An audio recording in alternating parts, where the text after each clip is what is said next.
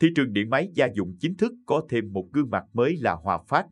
Hội đồng quản trị của tập đoàn Hòa Phát, HBG, vừa thông qua nghị quyết thành lập công ty cổ phần điện máy gia dụng Hòa Phát với vốn điều lệ 1.000 tỷ đồng. Trong đó, Hòa Phát nắm gần như toàn bộ với 99,9% vốn.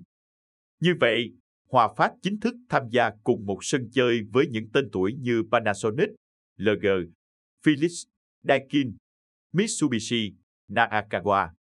Nước ngoài, Sunhouse, Asian Sanaki, Kangaroo, Karofi, VTB.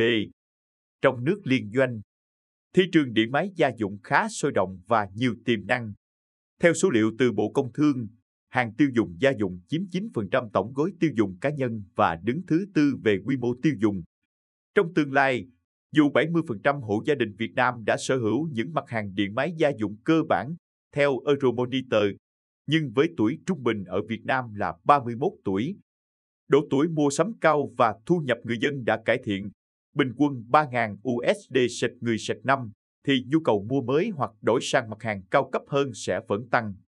Nghiên cứu của Hiệp hội các nhà bán lẻ Việt Nam AVR cho thấy tốc độ tăng trưởng của phân khúc cao cấp trong thị trường bán lẻ đang tăng nhanh gấp đôi so với các phân khúc khác. Đây có lẽ là cơ sở để các công ty dấn bước sâu hơn vào thị trường điện máy gia dụng. Năm ngoái, khi tiến công thị trường gia dụng Việt Nam, ông Andy Yen, Tổng Giám đốc Gri Việt Nam, nhận định Việt Nam là mảnh đất màu mỡ để Gri đầu tư và phát triển sản phẩm mới.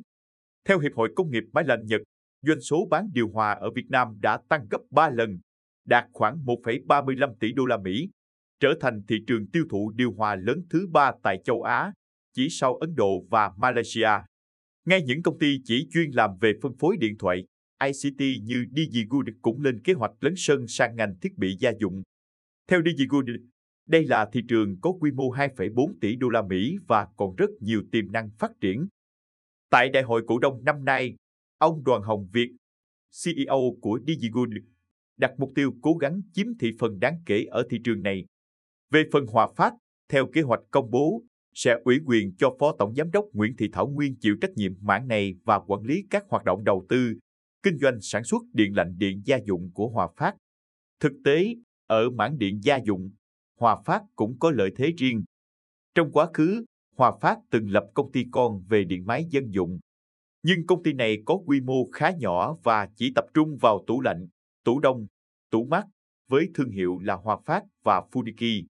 Cho đến hiện tại, Fudiki chiếm thị phần chưa đáng kể so với các ông lớn như Daikin, LG, Panasonic, Toshiba, Sharp, Casper. Đây là những tên tuổi an ninh làm ra tại Việt Nam. Báo cáo năm 2020 của Panasonic ghi nhận doanh thu hơn 13.500 tỷ đồng, còn Daikin từ 2 năm trước đã trên 12.000 tỷ đồng. Casper dù có xuất phát điểm khá thấp nhưng năm 2020 cũng bứt phá ngoạn mục, với doanh thu hơn 3.450 tỷ đồng, gấp 3 lần hòa phát. Dù doanh thu không bị được với các hãng lớn nhưng năm 2020 mảng điện lạnh của Hòa Phát vẫn mang về lợi nhuận trồng tích cực cho tập đoàn với 142 tỷ đồng, tăng 34% so với năm trước.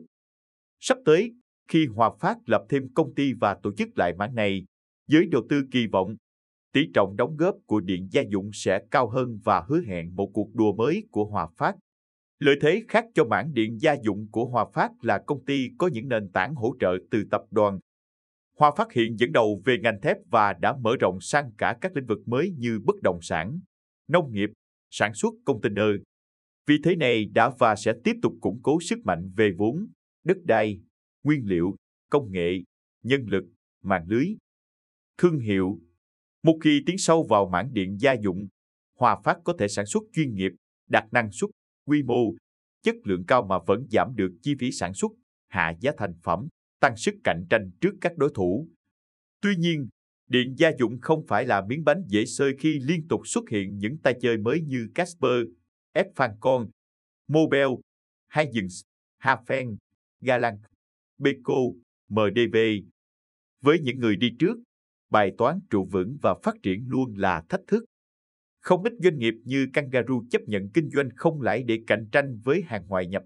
Hay VTB, The Linh, Sunhouse, Sanaki, Carofi. cố gắng đầu tư sản xuất, lắp ráp trong nước để cạnh tranh về giá. Các hãng cũng phải trăn trở tìm tòi để sáng tạo những sản phẩm mới, có nhiều tính năng, mẫu mã hợp thị hiếu, với giá rẻ hơn 10 đến 20% so với sản phẩm nhập khẩu cùng loại. Hãng và các đại lý cũng thường xuyên triển khai các chương trình khuyến mãi để thu hút khách hàng như hỗ trợ mua trả góp không lãi suất, thời gian bảo hành gấp 2 đến 3 lần thương hiệu ngoại, thời hạn đổi trả hàng dài hơn. Một thách thức của Hòa Phát và các thương hiệu nội là không ít người Việt vẫn có tâm lý thích hàng ngoại. Ngoài ra, nếu trước đây điện gia dụng chủ yếu bán qua các cửa hàng điện máy như Điện Máy Xanh, FPT Shop, Nguyễn Kim, Thiên Hòa, chợ lớn, thì nay kênh bán hàng online đang ngày càng quan trọng. Theo báo cáo Facebook cuối tháng 6 năm 2021, mua sắm qua thương mại điện tử sẽ trở thành xu hướng tiêu dùng mới thay vì chỉ là hình thức đối phó trong thời dịch. Những ai nhanh nhạy đầu tư sớm sẽ hái trái ngọt. Trong quý 2 năm 2021 và sang đến tháng 8 năm 2021, ở nhóm hàng điện tử, trang thế giới di động.com và điện máy xanh.com đều dẫn đầu về lượt truy cập theo iBright.